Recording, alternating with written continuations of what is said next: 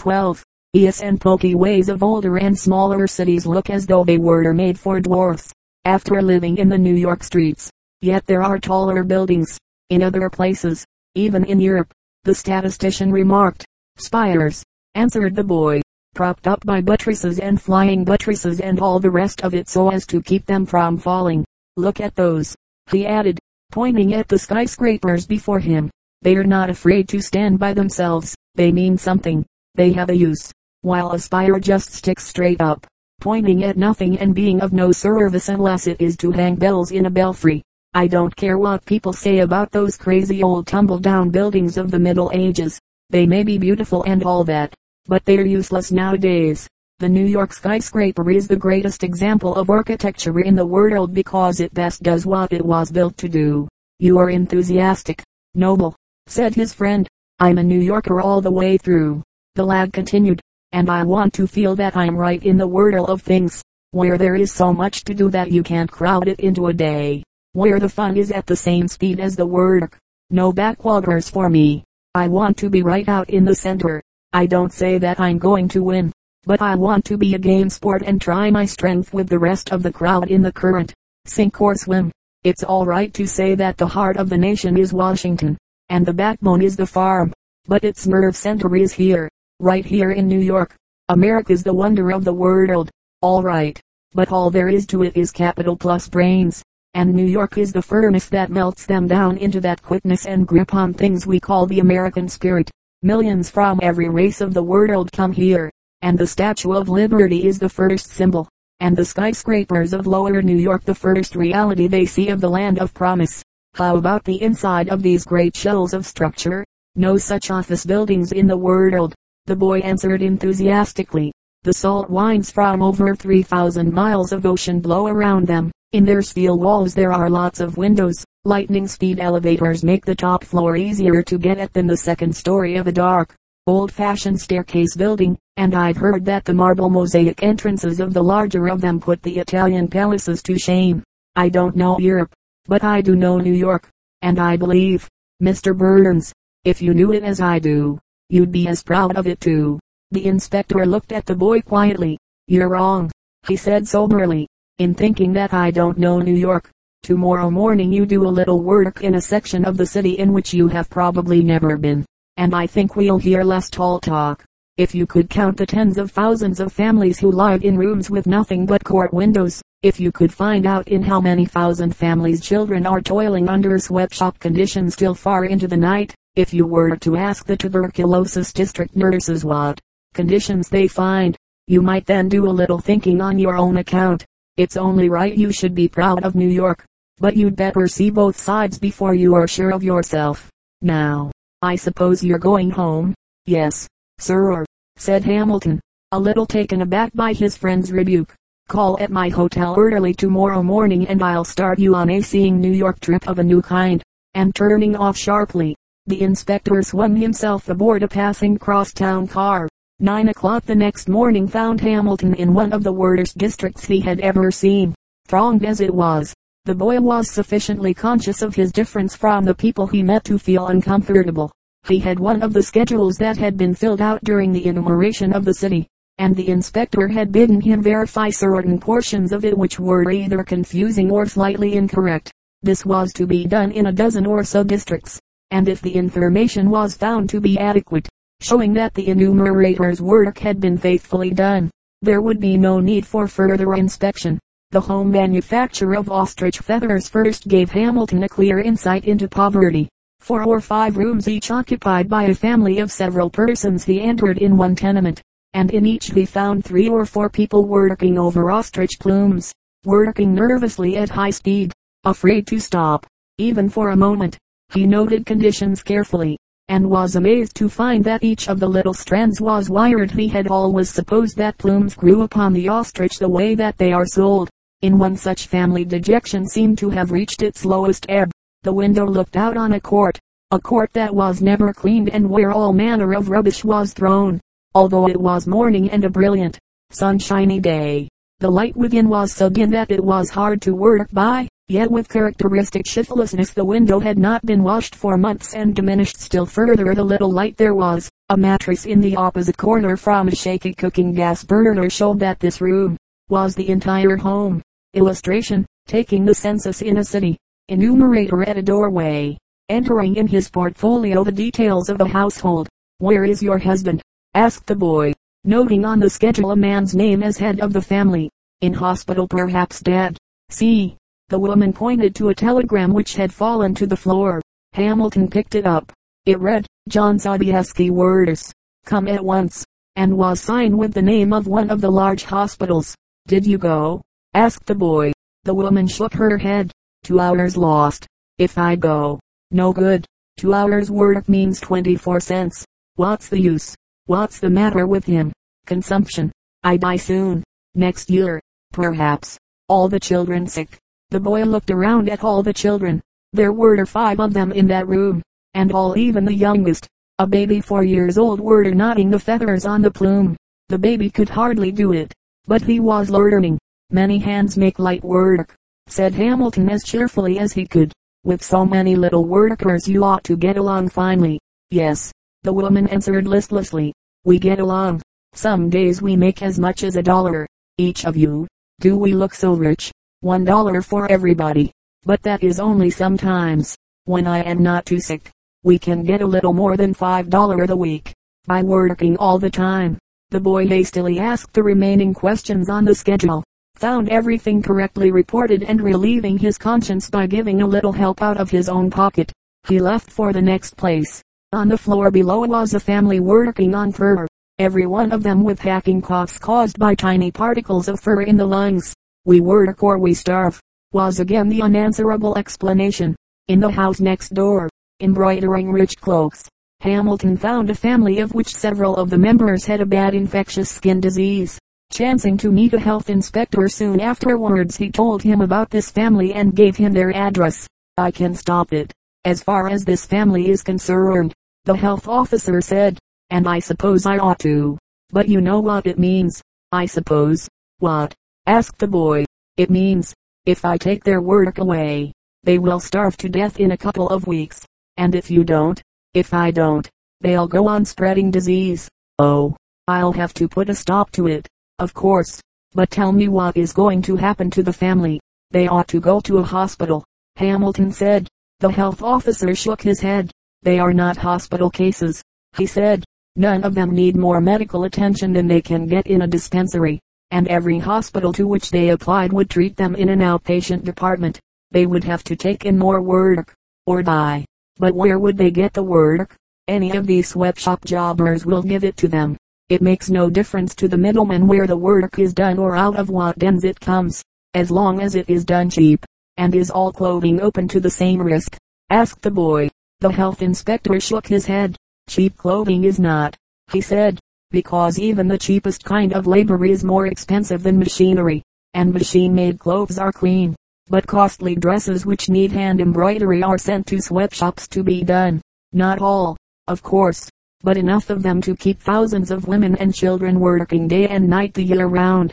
The more elaborate the gown, the longer is it likely to have been in a tenement that the future wearer would not even allow her dog to enter. From house to house Hamilton went, finding misery at every step with the single consolation that the schedule showed in almost every case that the son or the daughter who was working had moved out of the slums, or that the family had progressed sufficiently to find better quarters.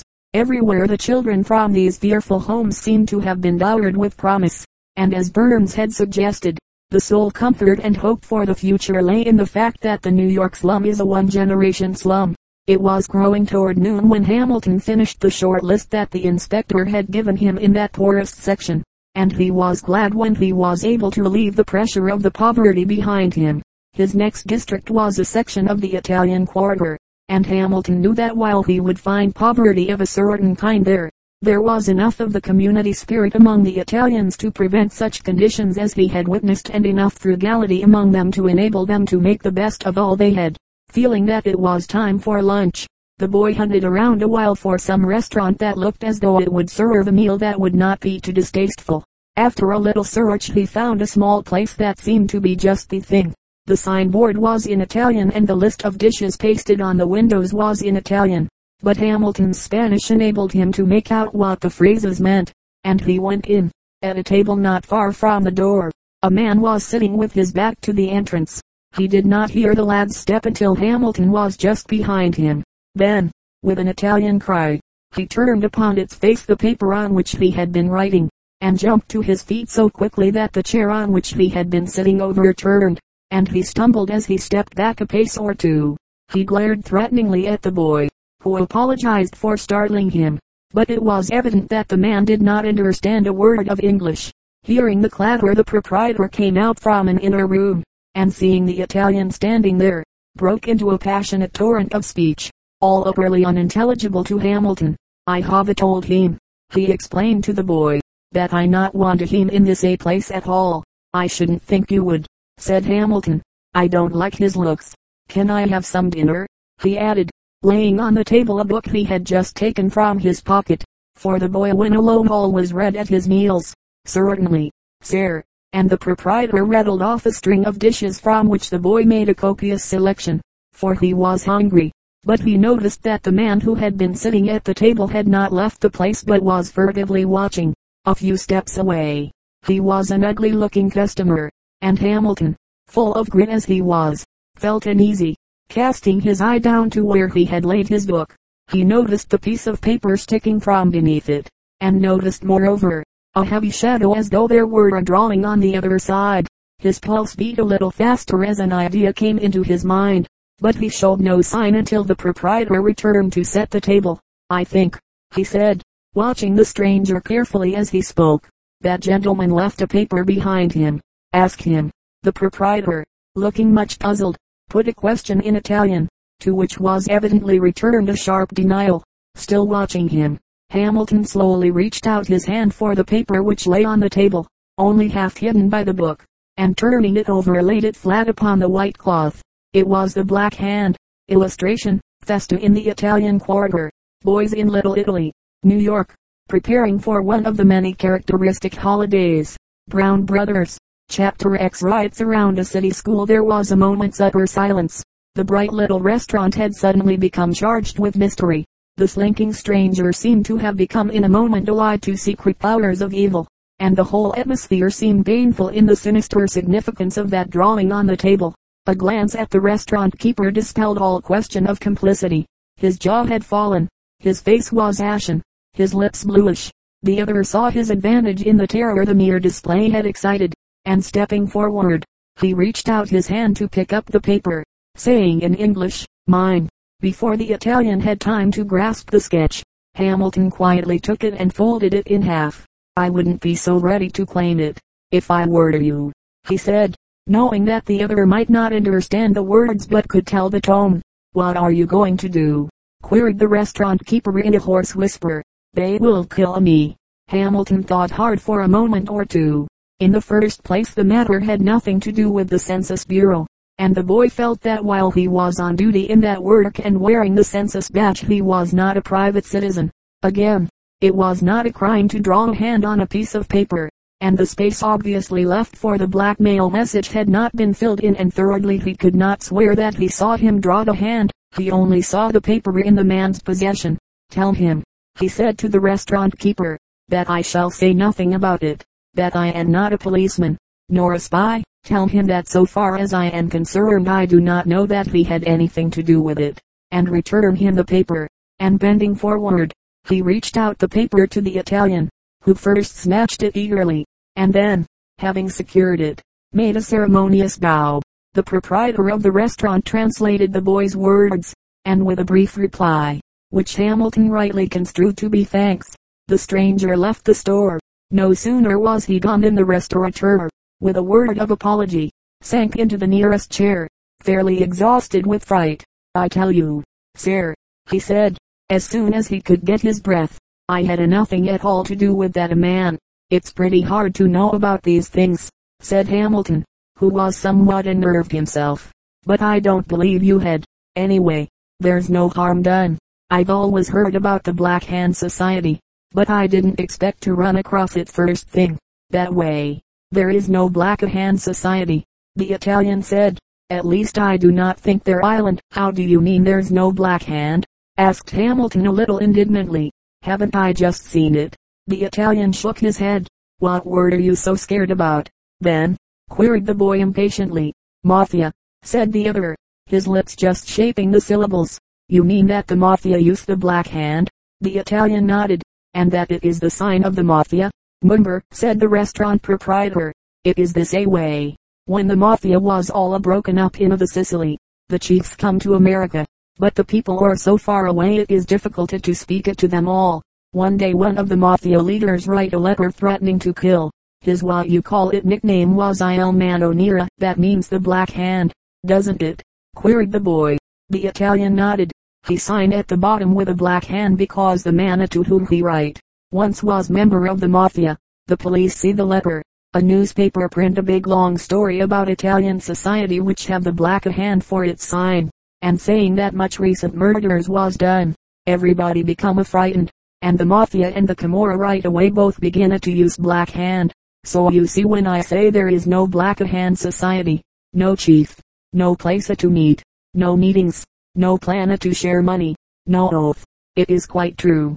But if I say there is a society which use the Black Hand that is true, too. But all I wanted to do is to be let alone. Now, I will get you your dinner, sir. Hamilton felt distinctly uncomfortable in being left alone not feeling at all sure that the man who had been there before would not suddenly dash in upon him unawares and stab him in the back with a stiletto to make sure of his not talking, nor that the restaurant keeper might not put some poison in his coffee. Take it all in all, it was the most nerve-wracking meal he had ever eaten. Chatting with the inspector that evening over his black hand experiences he found that his chief took a very serious view of the question. If we were to receiving immigrants from the north of Italy, he said, it would be an entirely different matter. But all the Italians who are coming in now are from the toe and the heel of Italy, and from Sicily. You see, the north of Italy are really Celts, like the French and Irish, being descended from the Lombards. But the Sicilians and Calabrians are a mixture of the old pirates, the Moors, and the degenerated Latin races that were left when the Roman Empire fell to pieces. The endeavor to break up the mafia sent all the leaders of that nefarious Sicilian society here. And now the attack upon the Neapolitan Camorra lands another criminal group. Italy has sent us a larger proportion of criminals than any other country. And under our present laws, if they have been three years here, they cannot be deported. The Vincenzo Abadasso case was a good example of the folly of that rule. Who was he? asked Hamilton. He was an Italian immigrant who had been arrested 27 times and convicted 25 and who came over here a couple of years ago.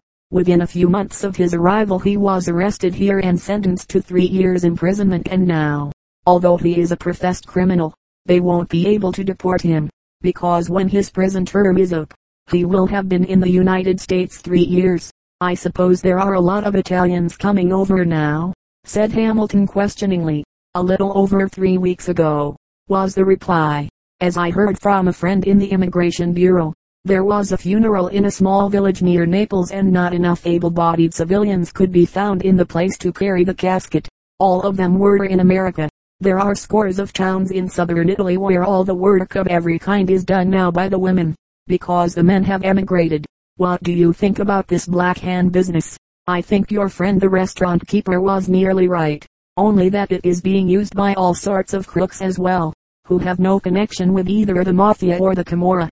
Mark you, I think those two secret societies are apt to be much misrepresented, just as the Jesuits were during the Middle Ages and the Freemasons were at other periods. The Camorra was once simply the Tammany Hall of Naples, but when, as happened last year, there were 614 Black Hand outrages in two states in four months. It is idle to say that it does not exist in America. The Camorrist trials over the Cuocolo murders at Viterbo, perhaps the most sensational in the world since the Dreyfus case, have shown its power to be more dangerous than anyone could for a moment have imagined. And the danger lies here. There are more Camorrists in New York than in Naples. For a moment the boy looked at the inspector, astounded. You mean, he began, and stopped. I mean that the worst elements of the two worst societies in Europe are concentrating in New York, and that unless rigorous measures are taken to keep them down, America will harbor graver dangers than any it has yet known. Russian nihilism, Polish anarchism, German socialism may join hands with the Sicilian Mafia and the Neapolitan Camorra to institute a criminal organization such as the world has never seen before. There are enough ignorant immigrants to yield to a wave of fear, and the Black Hand thrives and grows on terror. But, wisely held in check until they learn, these very Sicilians and Neapolitans bring much that is of value to the making of an American people. Oh, there couldn't be any real danger, Hamilton exclaimed. The spirit of American institutions would prevent such a happening. That could only be in some old world city like Naples. The Camorra comes down from the Middle Ages. Anyway, the inspector shook his head. I hope so, he said, and I only trust you may be right. And he turned the subject to the actual work in hand. It so chanced that the very next day Hamilton had an opportunity of seeing, in a mild way, how truly the inspector had spoken with regard to the alienizing of the crowds in the streets of New York.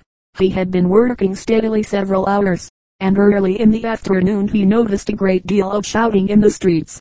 Being curious, and noticing that numbers of women were hurrying past, gesticulating violently, Hamilton followed, until almost before he was aware, the crowd grew so dense as to engulf him, and he was carried along, whether he would or number up the street. Some of the women were crying, some shrieking, and all wore a furtive, strained expression as though in great distress. Although there was a great deal of shouting, not a word was in a language familiar to Hamilton, and although he questioned everyone around him he could find no one that understood his questions. All that he could gather was from someone in the front of the crowd who kept on crying out in English at irregular intervals, Our children.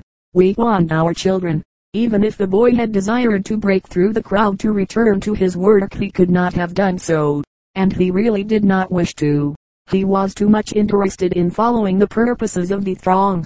Finally the people stopped, but the boy was so far back that he could see nothing of what was going on at the head of the crowd. Being determined, however, Hamilton elbowed his way by main force and reached the woman who was still crying, Our children. We want our children. Hamilton spoke to her, but the woman paid no heed. Finally, seeing that she would not listen, he shouted at her as harshly as he could. Then she turned and tried to answer his questions. What's all the row about? he asked. They rob us, steal our children, make them walk far away, never see our children any more. Oh, my Mario, oh, my Petronilla, oh, our children, we want our children. Further information the boy could not get. He worked his way clear to the front of the mob and saw the police gathering on all sides. Breaking through the front rank he stepped up to the nearest policeman, who nearly shifted his grip on his nightstick. That's quite a mob, he said in a conversational tone. It is that, sir, said the policeman, recognizing immediately that the boy was not one of the rioters. I'm a census officer, the boy continued, and I was doing some inspection work for the census when I got caught in the crowd. What's the matter with them? Tis a bunch of dummies they are, was the reply. Tis thinking they are that the schools are going to steal their children, as if anyone would be wanting their brats. The most of us has enough of our own to keep. But why should the school want to steal their children? Do you mean that they don't want them to go to school? Tis not that, sir, the Irishman answered, but tis due to some fire drill business. The little ones are taught in the school that when a bell rings tis the fire bell Hyman and ASHD all march out decently and in order. Tis a good idea, that same, and I'm favoring it. But it's hard to make the children see it, so that they have to drill them often. That all seems right enough. Hamilton answered, you would think so, sir, continued the policeman, but most of these mothers come from countries on the other side where they make them soldiers whether they want to be or not and this drilling business scares the old folks most to death. But if it continues and nothing happens, I don't see why they should go on being scared. You would think the children had grown used to it. The children, they're not making any trouble. It's all the parents. Then what started it? There was some street corner lecturer here the day before yesterday, trying to teach the people that children were the cause of poverty and that the only way to prevent poverty was to get rid of the children either by having fewer or by shipping off the existing surplus. It's silly for them to heed a man like that. It's worse than silly, sir, the policeman said. But even then I don't believe there would have been trouble. But yesterday, some rich lady, planning to give the children a picnic this afternoon and a treat, told them they were all going out to the country and that they must tell their mothers they wouldn't be home until late. What about that? asked the boy. I should think they would be glad that the children should have some pleasure. From all I've seen recently of the way people live in this neighborhood, I don't believe the children have any too much good times, and so they should be glad. Sar, but they won't see it that way. They know the children have been drilled for weeks and weeks. They know a man on the street corner said the children ought to be shipped away, and the next day they are told that the children are going to be taken into the country, and they don't believe the children will ever come back. Surely they can't be as silly as all that. And what do you suppose they want to do? They don't know what they want. The policeman answered. But it's a bad business when a crowd gathers. Look there now. Hamilton looked where the man was pointing. On the outskirts of the crowd the boy noted a number of half-grown toughs, hoodlums, and troublemakers generally. The cries were increasing, and the boy could see that these men were doing all they could to stir up the rest of the crowd. Where they come from, I don't know, the police officer said, but any time that there's a little trouble, they'll make it as big as they can. But the whole thing's so absurd, the boy said. What do they think they're going to do? Raid the school? He laughed. The policeman turned on him quickly. Tis absurd, as ye say. Sar, he said rebukingly, but there's many a good man been hurt with less cause than this. That crowd's growing by thousands. Do you slip away? Sar, I'm afraid there's going to be trouble. Not much, Hamilton answered. Now I'm in this far. I'm going to stay and see the fun out. Well then, sir, advised the policeman, you'd better slip through the school gates. Show your census badge, and the other men at the gate will let ye through. Thanking him, Hamilton walked across the narrow stretch of road between the foremost ranks of the crowd and the little group of policemen gathered in front of the school entrance. As he did so, a bottle came whizzing at his head with deadly aim. Fortunately he had been keeping his head partly turned curiously toward the crowd, and he saw the missile in time to dodge. It missed him and went hurtling on, just passing between two policemen and smashing on the iron bars of the railing. You nearly got hit that time, said one of the policemen, as Hamilton showed his badge and was let through. How did you get in with them? Just doing my work, the boy answered, and got carried right along. I was curious at first, then when I wanted to get out I found I couldn't. I think, he added, a little nervously, for the flying jagged bottle had startled him not a little. That's the first time I've been in front of a mob. I wish it was the last I'm likely to be, was the reply. Especially a crowd of women like that. Men you know what to do with. What do you suppose they'll do? asked the boy. Tried to rush the school. They did once not far from here. The policeman answered. It was a school on the east side, where nearly all the children were Jewish, and in order to make it easier for the poorer children the school authorities had opened a sort of restaurant where the kids could get lunch for three cents. The story got abroad that the children were getting ham and pork, and the whole section rose in arms. We tried to disperse them and couldn't. There was no way of reasoning with them. There was nothing they could do. But they just hung around. What for? Waiting a chance to burn the school down. Everyone seemed to think. They did make one rush toward the end of the afternoon, and several people were wounded. One of our men was badly stabbed, but he got over it. Watch now, he added, in a sharp voice. There's something doing. The crowd hushed a moment, and a man's voice could be heard, but whether pacifying the women or inflaming them, Hamilton could not make out. The next moment answered him, without any apparent preparation. The whole face of the crowd suddenly seemed to burst. The end closed in and in a second one of the wildest hordes Hamilton had ever seen was at the school gates. There was a brief struggle and nightsticks were drawn. The crowd rolled back, then surged on, more angrily than before. But the blue coat stood firm, and when the crowd rolled back the second time a number showed broken heads. Son, called the police lieutenant, you scamper along, and tell the principal to hurry up with letting out the school. I sent him one message now this means business. Hamilton turned and ran for all he was worth toward the building. But just as he reached there, he saw the children marching in regular order out of the rear door, and he came back immediately to report. As he did so he found that the crowd was getting ready to make a third attempt to attack the police. When, turning the corner, sauntering down the narrow lane between the crowd and the police, came an Italian boy, about 14 years old, with half a dozen other ragged boys at his heels. On seeing him, the lieutenant turned to Hamilton. That's Caesar, he said, with a sigh of relief.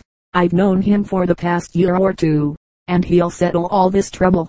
The boy looked at the police lieutenant with surprise. The police force had had trouble enough. And what could a boy do? He voiced his query. His father's a man of silence, was the reply. And Caesar himself knows all there is to know. You'll see. Arriving at the center of the crowd, just by the school gate, the boy turned, and speaking to the nearest officer, said, in English, without a trace of foreign accent, shrugging his shoulders, some of them won't ever learn.